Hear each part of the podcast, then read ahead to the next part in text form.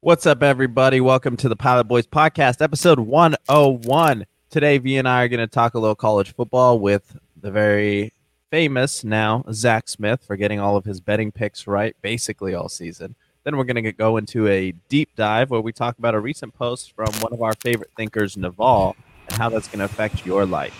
Stay tuned. Welcome to the Pilot Boys Podcast, where you'll get the real on all things sports, music, and pop culture.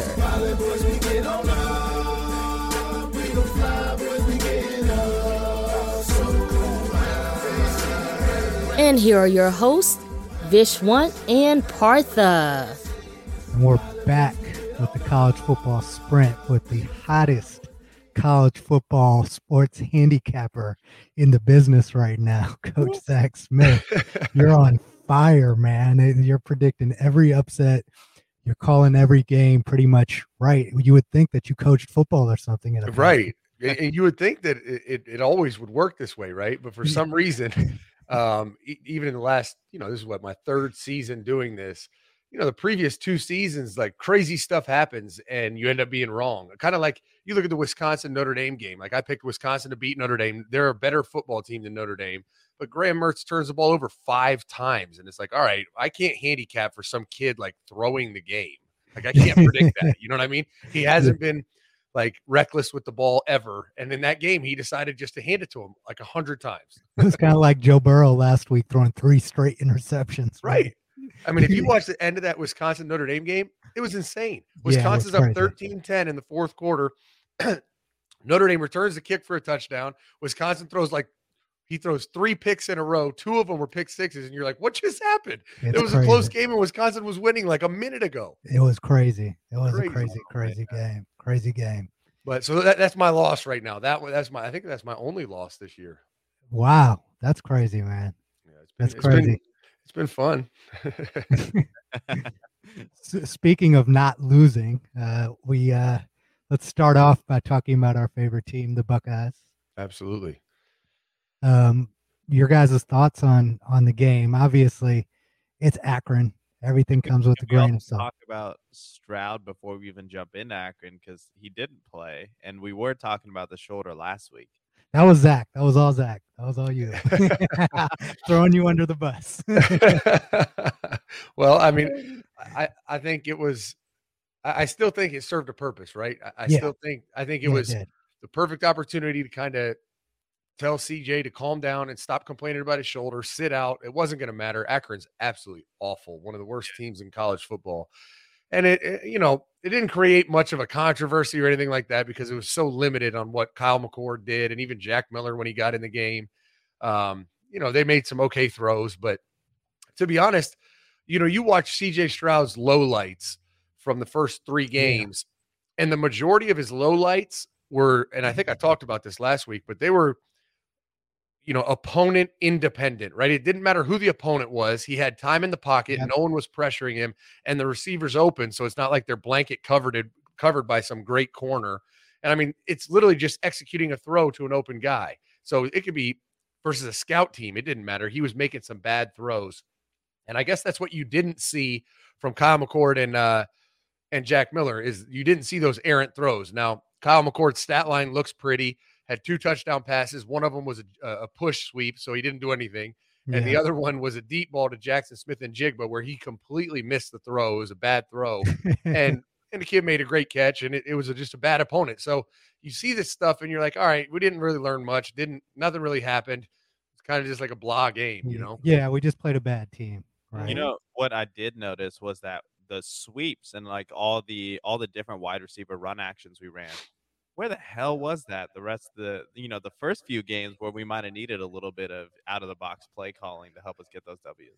Yeah, it's funny because I, I never would have pegged Ryan Day for for lacking this in his offensive weaponry, but I mean he certainly has a ton, and I don't know that he necessarily. I mean, I I do think he needs it, but but there's been a lack of a perimeter run game uh, from Ryan's offense the last two years that that I think could make it more dynamic. Now they they rely on like a stretch play, which I guess can get outside kind of, but there's just not a lot of quick touches outside outside of some bubble screens to receivers where you get guys in space. So I think that's something that they could, you know, do a little more of or find a way to get TreVeyon Henderson in space outside. But Yeah, to your I mean to your point, I, I think they do a decent job of of getting the ball on the perimeter via the stretch kind of interior outside runs, if that makes sense. Yeah. Yeah. That. Yeah, and, and and circling back to CJ Stroud, I was I was kidding, Zach. I think the point that you were making is stop complaining about being hurt. If you actually Yeah. are hurt, then Don't you're play. hurting the team. Don't Yeah. play. Then don't play. And Yeah. you know what? We better at some point see this this healthy version of you just dotting up every receiver. Because if we don't, everyone's going to know it was just a, an excuse, and you're soft. That is Yeah. the brutal thing about sports, right? If you're hurt, you know, you either choose to play or don't play. If you play, don't talk about being hurt. If you don't play, then just don't talk. Right. Yeah. It's like uh, I, I've, I've saw the quote about Michael Jordan and LeBron James. Like Michael Jordan tried to convince you that he wasn't hurt. LeBron James, after games, tries to convince you that he was. Right. yeah, It's like, no, if you're hurt, shut up. Like, don't let people know. Like, play Yep. through it and don't make excuses. Like, that's that's what the athlete that I grew up watching was all about. And I don't know what what it is nowadays. It's like my shoulders kind of hurt. That's why I can't throw. Okay, cool, Yeah. man. Go sit on the bench then. We need Yeah. someone that can throw. Question, like a little literally with the reporters. Like the new generation's just very like direct with you. Right. Right. yeah it's uh it's like you said there's not really much analysis here we can we can we can cover it 40 rushes from Akron 71 yards probably under 300 yards of total offense um, for them you know but at the end of the day there are games in which your defense is just so much faster that nothing they do is going to work. They weren't going to beat us on the edge. They weren't going to beat us inside. What do you do in a game like this where you have a game after another poor performance have a game where it can look like you're masking your weaknesses because the score line says 59-7 oh all is right in the world Right. um, but the truth is we don't know if all is right in the world or not Yeah, I mean, you tr- you treat it what it is, right? It's like a a preseason scrimmage against your your threes. So it's, I mean, you can you can see some things, you can get some things done, you can coach off of it, but ultimately, you didn't really learn anything, right? You didn't find out about your players. You nobody really took a step and and and you know got more confidence because they made a big time play against Penn State. Like you're not going to get that out of that game. Just another chance for reps. I think uh, it's another chance. It was it was a chance for Kyle McCord and, and Jack Miller to kind of pop their cherry, right? Get in Yeah. front of a crowd and play quarterback for the first time ever. Like you don't want that to be against Penn State, and you don't know what might happen if this shoulder's really, really hurting. Then uh, they might need to be the quarterback in a big game, and, and you don't want that to be their first time playing quarterback. So I guess you got that done. That's kind of under their belt and uh, in their pocket, so they can they got that out of the way right now. When they if if they have to play, they've already at least played in a game. and it's also giving them an opportunity to showcase their talent if they need to transfer here sometime soon Right, right. so um and it's interesting i actually like the miller kid I've, I've known about him since high school i think he's a potential kid who could transfer like joe burrow somewhere else um and, and really do a great job uh, considering his pedigree and, and kind of his approach to football and, and just his maturity i think he could do well i don't know as much about kyle mccord i know he was a five star really highly touted qb prospect Mm-hmm. um, but it's good. It's good to see guys get opportunities, and also it puts pressure on CJ Stroud to play better when he does come back. Yeah, there's no doubt. And I think the other thing that that often get, often gets lost in in games like this Akron game that big picture for life are really really cool is the number of kids that got to go on the field at Ohio Stadium that never will play in any other game. And I, I we, we had a kid that was a DB. Uh, I think I don't remember who we played. It doesn't matter. One of those Akron type of teams Yeah, and for whatever reason, uh, the secondary coach didn't get him in the game, and we're at, at the end of the game. So I just threw him out there at receiver. This kid is bawling, crying after the game, thanking me like his dad and grandpa got to watch him run on the field, things like that that happen in these games that people move on. They're like, well, how did Kyle McCord do? You're like, yeah, it doesn't really matter. We didn't learn anything about him, but you know what? This one walk on went in, and his whole life is different now because he got to do that. It's just cool things like that that, happen that you get to experience and see that fans don't really notice, but I'm telling you, there's some really cool things that went on in that game um, that are that are life changing for certain kids. You know, amongst the the cool things, I don't want to be the downer podcast host, but we got to talk about it. We had one piece of drama happening right before halftime. Yeah. Kevon, is it Kayvon? K- Kayvon, yep. Kayvon Pope Mhm. uh, had a little bit of a tiff because he wasn't getting the play time he wanted. Uh, Zach, you know, our, our group text thread was that's really where I go as my source of truth during these situations to see what's going on. But you want to kind of give the story the context it Yeah. Um, I mean, it's it's it's just unfortunate. I mean, a dumbass decision by the kid. I know the kid. I recruited the kid. I mean, he's he's a good kid. He's not a bad kid. You know, you sometimes you see kids that do that, and when you're on the inside, you're like, yeah, that, that kid's kind of a shithead. Like that's not the case with this kid. This kid's a good kid. He obviously let his emotions get the best of him, but I think he was uh he was under the impression that he was going to be in this sub package, and he went to go on the field. Teradja Mitchell to- told him no, and then they kind of there was mass confusion. And I just looked at it and I said, man, in my career, I can't imagine that happening with my group. Right. Mm. As a position coach, coach, Yeah. you are the CEO of your group, right? You own and run your group. And for that to go on, I mean, that is a complete lack of leadership and lack of uh, relationship with with your players. Not only that Kayvon felt that he should do that, right? Leave mid play, mid quarter, take it in the locker room, tweet what he tweeted about Ohio State. Not only that part, but that you have a kid that's on the field that felt like he could decide if he was going to come out or not. It's like, whoa, whoa, who's running the show here at linebacker? Like, do we have a coach? Is he coaching them? Is he running shit? Like, is he Yeah. leading them? Because they don't play like it. And then that happens. It's like, ooh, this is this is bad.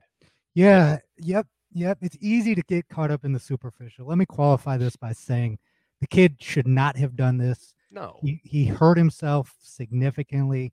He hurt his opportunity elsewhere.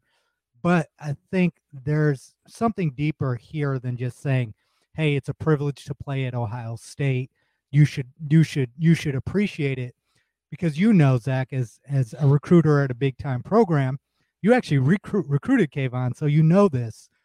When kids come in to Ohio State as four star, five star projects, prospects, stars of their teams in high school, they come to Ohio State with an expectation to eventually get on the field, right? Yeah. And this is a kid that's been sitting and not getting significant playing time for four to five years now. Is he a fifth year senior or fourth year senior? The the other side of this that I wanted to ask you about is you got to do what you got to do to recruit kids and get them to come to your program. Make sure you have a depth of talent in your program. But I think there's a difference in between the programs, and I'm not saying Ohio State is one of these programs, the programs that encourage their kids to do what's best for them versus telling them, hey, you got an opportunity. This is what you need to do to improve.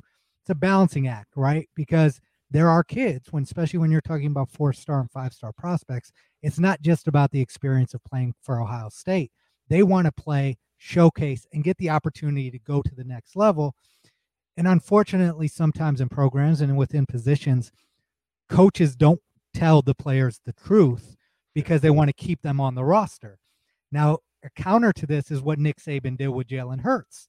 And he was talking about last night on Monday Night Football, which was, hey, Tua's playing, but I want to help you find the, the best program. I'm going to help you go and figure out which program you go to. And he actually helped him in the decision process of going to Oklahoma. Yeah. And so that frustration is something that fans don't understand. It's like being in a job and you never getting the opportunity to do that job. And when that happens over years, and you're talking about 18 to 22 year old kids, sometimes you're going to see a displaced moment like this from a kid, and we shouldn't jump on the kid the way that we did. Yeah, I mean, it's kind of like the man in the arena, right? I mean, he Yep. he subjected himself to all the criticism, and I really don't feel bad about it because one, he elected to play football at a place like Ohio State where you're Yep. automatically going to be in the public eye, and then to not just press pause for at least five minutes, to not grab your phone and get on fucking Twitter. Like, Yeah, come on, no. man, you can't be that big of a dumbass.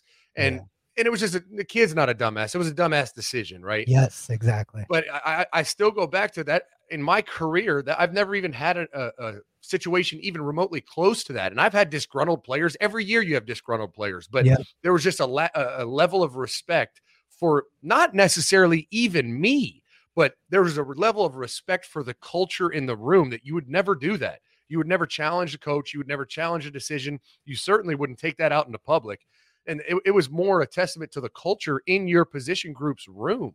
And mm-hmm. for this kid to just pop off like that, by the way, him and Teradja are good friends. They're both from Virginia, right? Yep. I mean, about 50 minutes away. So it's not like Teradja and him had some kind of beef. Like they're good. They're they're boys. Like this is entirely on the culture in that room, and the culture set and driven by the position coach. So it, it's just it's red flags galore. Not only with the situation, but how the linebackers are playing. Yeah, and he's you know let's let's be frank about it. Like you said, the linebackers. If we wouldn't be able to to even point the finger and think about the the room itself if they were playing well. And this yeah, has been right. over years since we lost Fickell. Our linebackers have not performed up to the level of their recruiting or their talent, and that's to me coaching and development. It is. We, it is. I thought we liked the linebacker coach. Didn't they just switch him to defensive coordinator? Well, see, so it's it's this is the coaching cycle for you, right? Uh, Al Washington was up for the Tennessee coordinator job you know, reportedly took the job, then changed his mind, came back. He was like a a sought after name, a lot like you saw with Marcus Freeman, who was Luke's D coordinator. Yep. I mean, it sometimes these these reputations in the coaching circles when when jobs come open, it's more about the attractiveness of a hire than it is how good the guy is a coach. And I'm not even saying Al's not a great coach, but you know, you see these things and it's like, oh, this guy's a hot. Kerry Coombs is a hot name, going to be this, you know, he's one of the defensive guru, and you're like, no, no, he's not. Like that's just what the cycle created him to mm-hmm. be, right? And you see it, you see it on the other side. Like Tim Beck couldn't coach quarterbacks at all because Adrian Martinez wasn't any good at Nebraska, and then JT Barrett struggled. It's like, no, Tim Beck can pretty he can coach quarterbacks pretty well. You just watched NC State beat Clemson, so yeah. you get these like reputations that are just the almost media driven. And that's what happened with Al. All of a sudden he was like this hot name. You know, would they demote Kerry and promote Al to keep him? And it's like, what what are we talking about? Is Al like the next Bill Parcells? What what are we talking about right now? Yeah, and like you you just pointed out with Tim Beck, like we're not we're not going to sit here and ride the coach and say that he's not a good coach. It just might not be the right program for him to be coaching at, right? Like Tim Beck at NC State looks like a great quarterbacks coach, but right. at Ohio State he didn't, you know. So right. those things happen. Those things happen too. No you know the, the amount of nuance in college football specifically is so mind blowing to me. Like the amount I've learned ever since we started doing this podcast, Zach. Yeah. Well, since I joined, uh, I mean, it's it's unbelievable the amount you're thinking of as a coach, and also how much you weigh in culture. And I think that's something that the average fan doesn't necessarily think about because they're, yeah. you know, watching the game, you're looking for X's and O's. You're like, oh, how could you drop that, or why wouldn't you run this? But there's so many layers to the game that I think that as the average fan, you can learn to appreciate what the coaches are actually doing in the locker room and from a chemistry standpoint. Um, I wish it, you know, I wish as a fan I had more insight into that because that would let me see how those actions actually, you know, propagate on the field. Right. Yeah, it's it's it's critical, man, and that's that's why there's so much, so much that goes into the development of a room. I mean, when Urban brought that to Ohio State, that power of the unit, it was all a military model. I mean, all from yeah. straight. I mean, just thievery from the Navy SEALs. And it's like, and he always said, like, we, you don't equate football to what the Navy SEALs do. There's nothing that equates to that. But if you're trying to build a team, why would you not learn from the greatest example of a team, right? And that is our yeah. military. Yeah. And so it, it, when he brought that, and really he didn't bring it as a side note, people think he did, but Steve Addazio brought that to Florida yeah. uh, as a professional development thing about the power of a unit, right? Yeah. Of how you you develop your team, or if you're the O line coach, your team is your O line, right? Yeah. And you don't worry about any other team. Let, let them worry about doing their job. We just have to do our job. And I think that it's it's so powerful, and it, and it it equated to a ton of success for for Urban's program over the years because it was that you know stolen from the military. It's just about developing that culture and building your unit room, small group cohesion.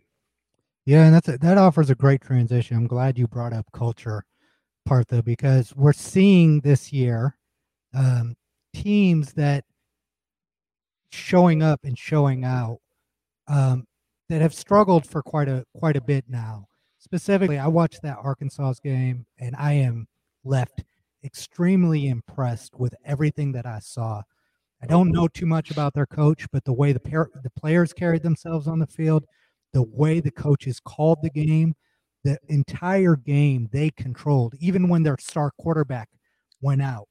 The way they transitioned to that was unbelievable. I haven't seen Mel Tucker at Michigan State, but when you see the results of Michigan State, considering what they're dealing with, you really again underline the point of the importance of establishing a culture 1st Mhm.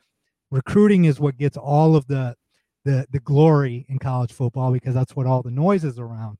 But if you don't establish that culture first of what your program is going to be, and then recruit players according to that and build a program around that, doesn't matter how talented the players are. You're seeing that um, Yeah. underlined here. There's no doubt. And I think that's what separates, you know, the, the upper echelon. I mean, the Alabama of the world where they recruit at a high level like Oklahoma and Clemson, but they have that culture aspect of their program. And that's why they're so much better, right? That's Yep. what Urban had at Ohio State to an extent. Now, I would say Ryan right now is recruiting at a higher level than Urban was. I just don't know if the culture is the same level that Urban had it. But you're you're talking about a team like Arkansas, like you said, they don't have the recruits that Alabama, Clemson, Oklahoma, Ohio State have. They have, I mean, don't get me wrong, they still have great players, Yeah. but just not, you know, seven first round picks or whatever the some of these Yeah. teams pop off every, Yeah. every now and then. But they have a ridiculous culture, and what they're facing right now is an absolute like sacrificial schedule that the SEC gave them. Because I think they're one of the best teams in the country, but Yeah, there's no way that they make a playoff or the SEC championship game. They just their only game that wasn't a road game that was a big game was this A and M game that they just won, and it was a neutral site game. They don't even get them at home.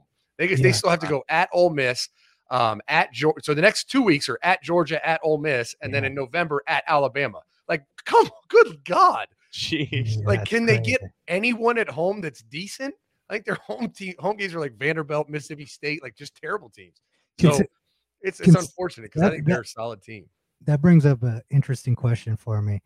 If Arkansas, with this tough of a schedule and not being like an Alabama, Ohio State, Clemson type of brand, if they finish the season with one loss, considering their brand, do you think they still get into the playoff? A team like Uh, that? could- I mean, they could. I mean, uh, honestly, if you beat, if you, if let's say they beat Georgia and Ole Miss on the road, lose a close one to Alabama, I don't see how you don't. Only problem being is that Alabama loss will come in late November, so that's obviously late to lose a, a game. But, but I guess on the flip side of it, if they go at Georgia with the best defense in the United States of America, being in Athens, Georgia, if they lose that game and then can bounce back and beat Ole Miss on the road and beat Alabama on the road, I mean, one, they're going to go to the SEC championship game because their loss was to an SEC East team and they will have swept the West. So that can definitely get them in.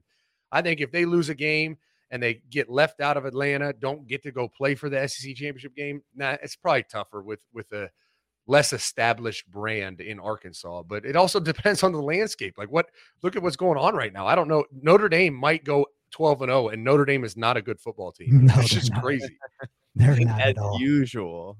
As It's it's usual. just, I mean, I'm I'm I'm pretty confident Cincinnati will beat them this weekend, so we won't have to worry about it. But if they find a way to beat Cincinnati, they're going to skate to a 12 and 0 season, and it's going to be it's just an embarrassment in the playoffs. yeah, Here I'm rooting for Cincinnati to make that playoff. Yeah, oh, I would love it. That yeah. that would be sick. Um, I, I agree with you, Zach. I think uh, Oklahoma will probably lose one. You know, um, I like this guy Rattler, but this was a tight game for them. Yeah, he's he's talented, but he's uh he's a head case. You saw that all the way back in his QB one documentaries. Like he he's uh he's got a lot a lot of development still left to be had to be a big time quarterback, like NFL prospect quarterback. I mean, he's got the arm, he's got the talent, but when when your own fans are are chanting, I've never seen that backup- before. No, I've never. never, Right? Never. never. Like Oklahoma fans are savage. Like, Yeah. good God. This kid going into the season, he was going to be the number one overall pick. They were going to win the national championship because of this kid. He struggled a little bit, and they're chanting the backup's name. I Yeah. didn't know Oklahoma fans were this savage. I didn't know they had, they had it in them. They've just I'm been not- you know, I'm so pretty- many times. I'm pretty familiar with a lot of fan bases and a lot of areas in the country uh, whether it was from my time at Florida or, or recruiting areas. I'm so unfamiliar with Oklahoma. It's Yeah. kind of a lot like uh, Arkansas when I recruited KJ Hill. Yeah. No idea what I was walking into, and I walked out going, "Holy shit, that is a different country. That's Yeah, not even is. the United It's States. So different. so, so different." So I they they are savage. We've learned that much. but perhaps it's him and not them. You know. Yeah. But you know, you make, a, you make a good point on culture too. I mean, it just goes to show that to thrive, especially in this sport, in this country, at this level, you have to be locked down mentally. And you know, shout out to the coaches that are able to maintain that across the program because that is not easy. Yeah, you know what? And I, I listened to uh, today. I listened. I, I've never done this till this year, and I started doing it uh, two weeks ago. Now I, I I listen to some of these coaches' press conferences, and most of it is just coach speak nonsense. But every now and then you hear something, you're like, you know what? That's a great point. Yeah. And and and two things I heard today. One was Matt Barnes, the I don't know what you want to call him at Ohio State, the defensive coordinator, but he's not the title. I guess the play The caller. play caller. The play caller. defensive play caller at Ohio State. He made a point, and it's so true. There's no LeBron James, the defense. Like you can't just have a great player that just dominates one side of the ball. You need 11 guys doing their job. And and I also listened to Greg Schiano because they're playing Rutgers this week, talking about how hard defensive football is because you could play a play great, but if your hand placement's a little off or your pad level's a little, you know, on the wrong half of a body, you know, a whole gap could be open and that that, that could crease for 70 yards. And it's so true. It's such a such a hard thing to be to be really really good consistently with 11 guys needing to do their job that it, you have to have an insane culture and like you said uh, uh, Partha, an insane focus, right? The Yeah. concerted focus to do your job, you know, flawlessly every time, fundamentally perfect. It's it's a tough sport, and and it takes culture. It does. Yeah. What are you thinking about um, Rutgers? Um, I was, I, they were really impressive against Michigan. I mean, they they the second half they dominated Michigan, and, and I think they just they were you know ran out of gas. Not ran out of gas. They just didn't have enough explosion on offense to win that game. But it was a really a stellar performance going into Big House and in, in, what looks like an improved Michigan team. So I think they're going to cause Ohio State some fits. I mean, Greg's been known to do that. Uh, his defense will certainly cause Ohio State some problems. Ohio State is far superior talent wise. And it's going to come down to can this defense show up and be an Ohio State at least like in that ballpark, an Ohio State type of defense. I mean, they don't need to be dominant to win this game, but if they show up on the bullshit they've showed up on two weeks out of the four, this is this could be a dogfight. It really could. Yeah. Yeah. And it's also important not to look forward to the following week. The Maryland game is going to be a tough one. We know that's going to be a tough game. So it's it's important to not look past Rutgers, uh, especially with with Schiano there, and he's going to do everything in his power to make sure he gets a W against Ohio State. so it's it's going to be an interesting week, but hopefully hopefully we can handle business um, and, and win the game. Are there any other matchups this weekend that outside of the one that we just talked about, Notre Dame, Cincinnati, that uh, you're looking looking Well, forward Arkansas, Georgia is going to be a big one. I Yeah. mean, it's going to be a huge one because Georgia literally has one of the best defenses I've seen on film in like three years. I mean, just Yeah. suffocating, smothering rush defense. I to? think they allow fly like around. They Oh, fly around. fly They around. And fly I mean, I, I think I made the comment to you guys when I watch them on film, the field looks like it's smaller than anyone else plays Mm. on. I, they're just so long and so big and cover so much ground. It honestly looks like like they're on a smaller field. Like there's not as much space, and uh, they're just suffocating. I mean, I think they allow one yard per carry in the run game, and uh, and Arkansas is built like you said. Their culture is toughness and run the ball, and Sam Pittman's done an unbelievable job. And so it's gonna be it's gonna be a battle. It's probably those two games are two of two of the biggest games of the year, and ones that I'm mo- most excited about. Is Cincinnati, Notre Dame, and Arkansas, Georgia should be just awesome football games. Yep. And then we have uh, Ole Miss, Alabama happening as well. Ole Miss, Alabama should be a good one too. Anytime Lane Kiffin's going up against his former employer, I am here for it. It's gonna be. It's been a shootout. It's gonna be a shootout. I feel like so. Yeah, the, Uh, Lane Kiffin knows Alabama's- how to score points. That's for sure. Yeah, and Alabama's defense is, is still getting it together this year. Yep. Finally, my favorite topic, uh, Clemson. um, losers again. They haven't looked like even I'm surprised they're still in the top 25, considering how they've played so far. I thought they fell out. I thought the AP mm-hmm. dropped them out of the top. They put 25. them at 25. They put them at 25. They got to keep some ACC teams in there, I guess. I guess so. And they got Boston College. That's all they need. yeah. what do you do in a year like this? Because, you know, we always talk about this about how Ohio State fans are so spoiled. We don't usually we we fall off, but we don't fall off like this typically, where they still have Dabo as the coach. They still have high level talent, but this is a terrible season for Clemson. Like as a as a program, how does this impact impact a program? Because it could take one bad year to lose all your momentum. Well, they're they're, they're very fortunate that they're in the ACC. That's all I'll say. If they're in the Big Ten or SEC, this would be a brutal year, and it could be a dismantling year where Yeah. you it's really hard to recover from. I mean, they'll probably still go what at worst nine and three. Yeah. I mean, the, the ACC is that bad. yeah. So it won't it won't be as impactful as it would be if Ohio State was down like that or if Alabama was down like that. Yeah. But you know, it's like anything else. They still got great players. Those players will get a year older next year. They're they're a young football team, so they'll probably bounce back next year and have a solid year, and, and it won't affect them long term. The problem comes when you parlay two or three of these together, and all of a sudden you're in a shit show. You're you're yeah. it's like an avalanche. You're sliding down the mountain so fast you don't even know how to stop. Yeah, great point. I mean, you know, as much as I would love to see that for Clemson, you know, we do root for competition here, so we'll see if they swing it around. No, but- you you might part of the V does not want competition with Clemson. He if Clemson could go 0 and 12 every year, he would be here for it. It's funny. I would rather Michigan be good than Clemson. That's how, Right. that's how bad it is. But V is a secret Dabo fan, so Hey, every once in a while he says some things that I like. It's just it's like- just hard to filter it out with the ninety percent loving of the the bullshit that comes out of his mouth. yeah, I would love to see you take over like a really like low end D1 school and just take like five to seven years and and get it up to a point where you beat Clemson. Oh, that would be that would be phenomenal.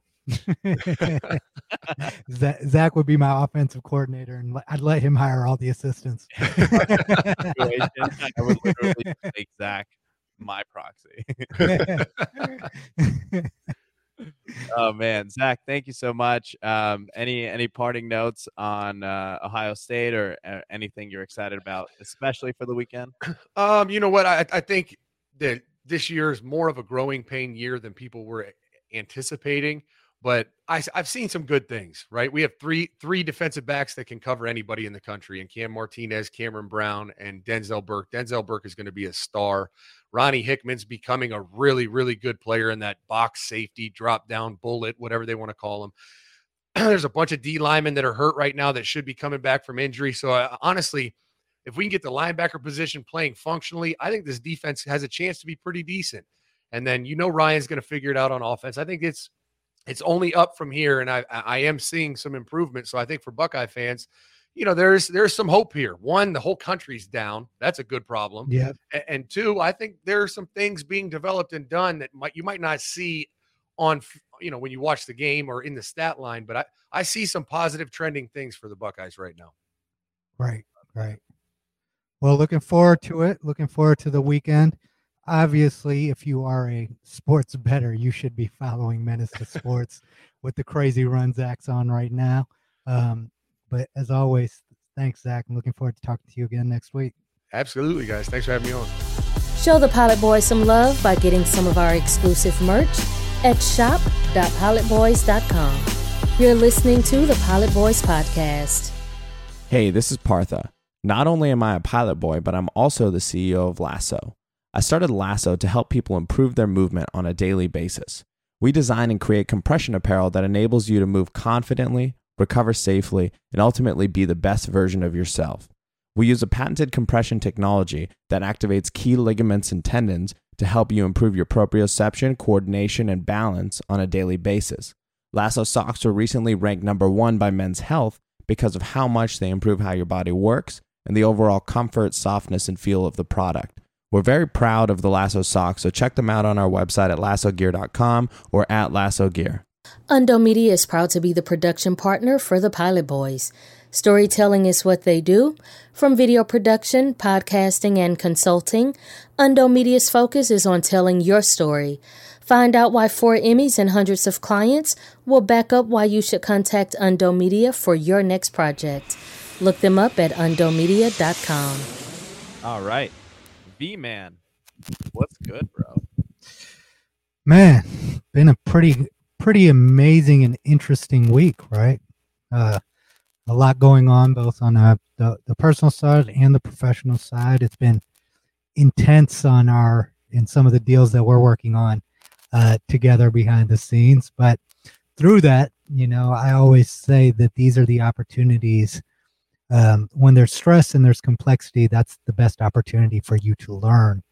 Um, and I think you brought up a quote uh, from Naval uh, in one of our conversations that I thought was was pretty fitting to kind of capture capture everything that's going on right now and to open up a good conversation. Yeah. So the quote starts with this concept of a zero sum game versus a positive sum game. And Naval breaks this down if you ever listen to his writing. So just to give you context, Naval is the founder of AngelList, which is a platform that's used by a lot of entrepreneurs and angel investors to raise money, get into deals. Now they do syndication. So what that means is that if me plus V plus a friend wants to invest in a company, AngelList helps us make the entity and do the investment in a way that's trustworthy. It's a, a nice niche that they fill, and he's positioned himself as a key part of the startup ecosystem as a result. Now, Naval is also a pretty brilliant thinker. The way that he has built his worldviews is uh, not only inspirational to me, but I I feel like every time I listen, it's just something new that Mhm. I take away from it and use to like help myself be a lot happier and a lot more successful uh, in life. And so the concept that he breaks down is um, uh, any sort of situation where there's a finite total supply. So like um, this could be like fame or clout, for example Yep.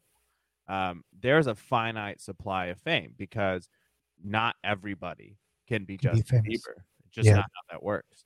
And so, because there's a finite supply, that would be what's called a zero sum game, meaning that you can trade fame, people can gain it, people can lose it, but overall, the total supply of fame stays the same. Um, a positive sum game would be a game where you can create more of whatever the thing you're measuring is. And one of those things is wealth.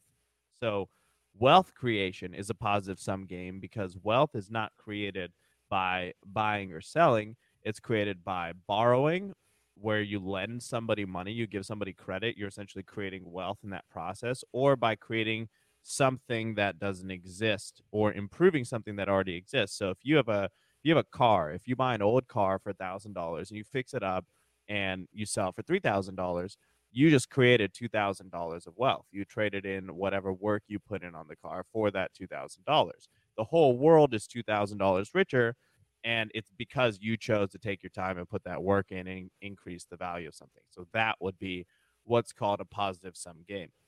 And essentially, these are two totally different ways to live life. And uh, for V and I, we've been going through a set of neg- negotiations where in business, we've always tried to lead by creating positive outcomes, positive sum outcomes, meaning that both sides grow as a result of a deal.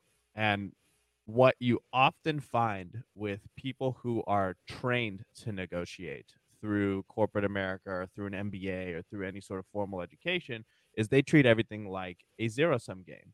They will look at a situation essentially try to take from your side and put onto theirs. And Yep. you approach any sort of situation where both sides are benefiting with that mentality, it's often going to screw things up. Yep. Yep. 100%. 100%. And I think it's interesting that people think this way, right? Um, and and we're trained to think this way. It goes back to the famous movie Wall Street, where they say greed is good, right? Gordon Gekko's famous quote that everybody knows, whether they've watched the movie or not, that greed is good has gone to people's heads, specifically when you speak about the world of business and specifically when you get into the worlds of banking and, and private equity and even tech to a degree. it is a competition. People look at it like if I succeed, somebody else can't succeed. Therefore, I have to make sure, not only do I have to make sure I succeed, in the process, I have to stomp out everybody else. And it's an unfortunate thing because in that process, you get, you lose track of the goal. The actual goal is to win, not to compete with someone else. It's to win whatever the goal that you've set for your business is. It's to get there. And it's, it's amazing how many times in business negotiations we've been in, in business transactions we've been in, where I'd say about 90% of people are negotiating from a zero sum game mentality. Um, and as a result, that's why I personally think why a lot of people or most businesses fail is because of mentality more than it is execution. It, it has more to do with people's mentalities. Yeah, I couldn't agree more. And I think that it's also important to acknowledge that a lot of the zero sum games or things we think are zero sum games are actually ways that everybody can win. There's there's ways everyone can win if you approach these industries in unique ways. And like one of the interesting examples was is pro sports for me because let's use, you know, a, a basketball team as an example, right? Yep. Yes, there's an overall total salary that an individual team is about, is able to pay per year. So you can yep. say, well, there's only in NBA like 100 140 130 million dollars that they can split amongst the 15 players. So that's a zero sum game, right? Yeah. Kind of. Because that amount goes up as you get more viewers into the league, as you get more advertising dollars, as you get more international fans, as you get more ways to monetize. So if you're a player, the way that you earn more it's actually somewhat related to your skill level. You do have to be one of the better people in your position, but a larger factor that only contributes to how much you get paid relative to other players. But overall, players in general are making a lot more because NBA viewership has increased very drastically yep. over the last, you know, 15 years. And so that's the positive sum game outcome of what's going on. And as these players are paid more, they're becoming more visible, they're becoming more prominent in society, and they have more endorsement opportunities and other ways that they can monetize their name and image and build wealth.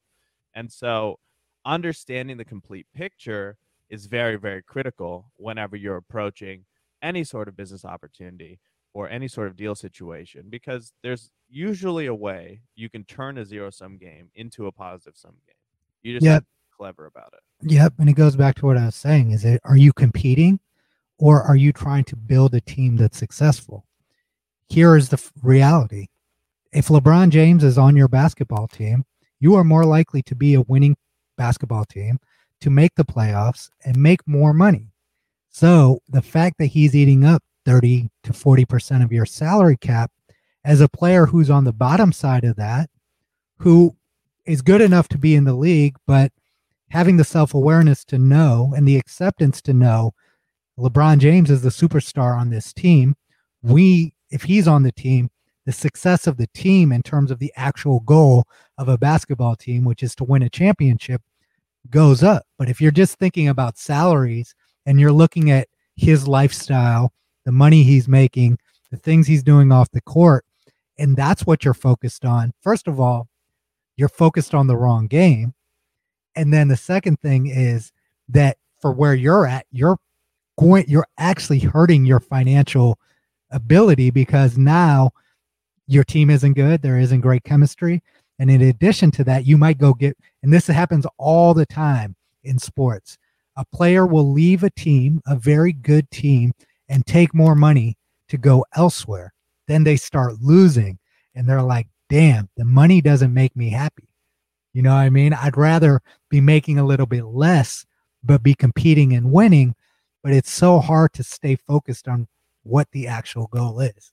And yeah. that's what you mean by a zero sum game. What is the, you actually have to actually take the time to understand what the game is that you're playing.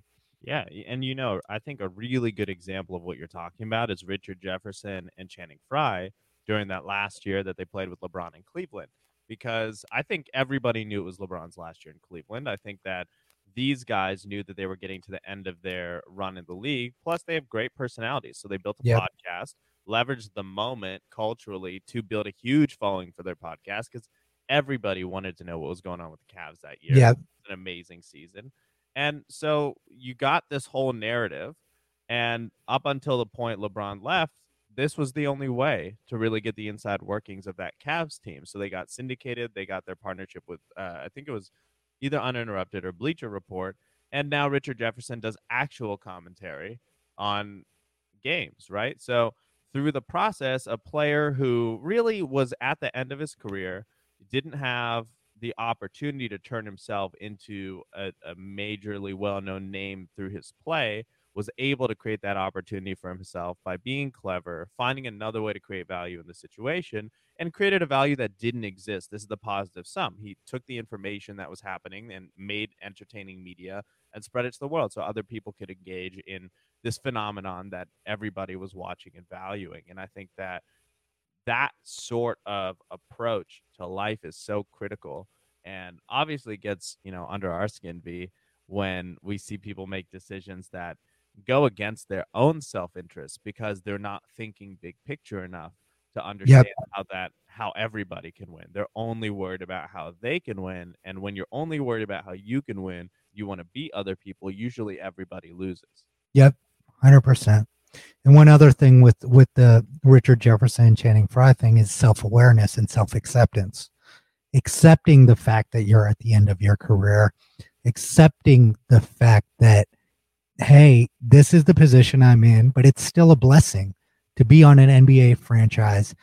Then you can take the next step of okay, this is the scenario I'm in. And this is how I can create opportunities for myself you start with understanding the situation that you're in and then accepting it. There's a process of acceptance, but you have to accept it. There's nothing wrong with having big ambition or wanting more than you may have earned or deserve at the time. But the important thing is to actually process it yourself and say, you know what? Am I as good as LeBron? No, I'm not. You know, am I as as young as LeBron? No. I'm not, or Kyrie at the end of my career. This is a young man's game. They understood that and they said, okay, let's make sure we solidify a career after basketball for ourselves um, and create cultural relevance for ourselves. Stephen Jackson and Matt Barnes are another example of this. yeah. Yeah, I mean, absolutely. And you you love to see that. And I think, you know, I, I reposted this quote that we're talking about, and I actually posted if somebody treats a positive sum game like a zero sum game run for the hills and i think that's that's the real um, kind of crux i think that we're trying to get to here is that if you are in a, in a situation with somebody where you see them acting out of scarcity you see them acting like there's a finite supply of whatever you're going after that's not someone you want to spend time with you know what i mean? Anyone who's calling dibs on a situation anyone who's like trying to be the first one to get into something because they don't want you know they don't want to share the reward like these are red flags like people who negotiate in a way where they're trying to take all of the upside for themselves like those people are very short-term partners the relationships are very transactional and usually they're not meaningful towards your overall success usually they're just stepping stones along the way and it's just a very tough realization for a lot of people to take the time to actually assess whether or not they're operating in that zero sum fashion. And if they are, it's also, to your point, V, it takes a lot of self awareness to admit that to yourself and to say, hey, I think I can look at things differently. And usually that zero sum comes from a place of total fear that you're operating in. Yeah, and we see this specifically focused on in, in focused on celebrity and entertainment um, I think a lot of people, celebrities and athletes, once they make it to a degree of success, they lose sight of how difficult it actually is to get there and how fickle that is. And I've always said this specifically in football, you know, a very, much more injury riddled league. If you get the opportunity to have the world's attention or have your market's attention, take advantage of that. Don't exercise your power in a way that, hey, I'm I'm I'm holier than thou now because I'm here at, at the mountaintop. And it's like, okay, but your career might only be two, three, four years. And if you are not approaching your relationships or your business partnerships with a positive sum game mentality, you might be sitting on your couch at age 45 wondering what happened to all your money that you made because you don't have new money being generated because when you were at the top you treated everybody else like shit yeah i remember meeting this uh there's this kid i met he was uh the kicker for the detroit lions yeah and he was also interning at the sports accelerator program that i was going through so I met him. He introduced himself. He's like, I love your product. You know, we wear it. Like, tell me about how he had heard of us because he's a player.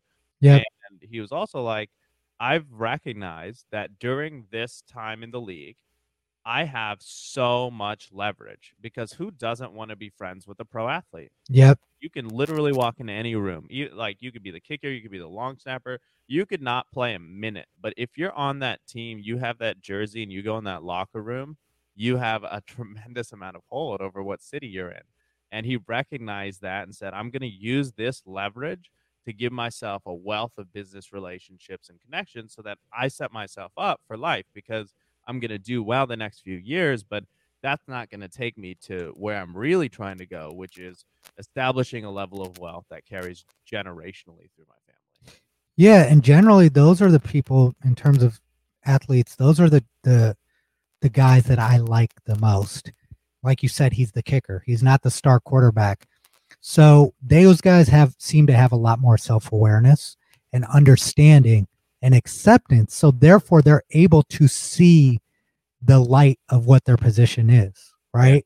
And that way they're able to see what the actual value of their position is versus pouting about what it isn't. And then the second part of this is with celebrities and stars is they surround themselves with people who are all playing zero sum games, right? Whether it's agents, whether it's PR people, everybody is trying to eat off of the plate that they are creating. And so, therefore, you're trusting these people to seek out situations for you and opportunities for you, thinking that they're working in your best interest, but they're not. They're playing a zero sum game in which they are trying to feed off of what you've created versus actually even thinking. I see this with marketing agents all the time. They aren't thinking bigger. They aren't thinking, how do I leverage my athlete's value?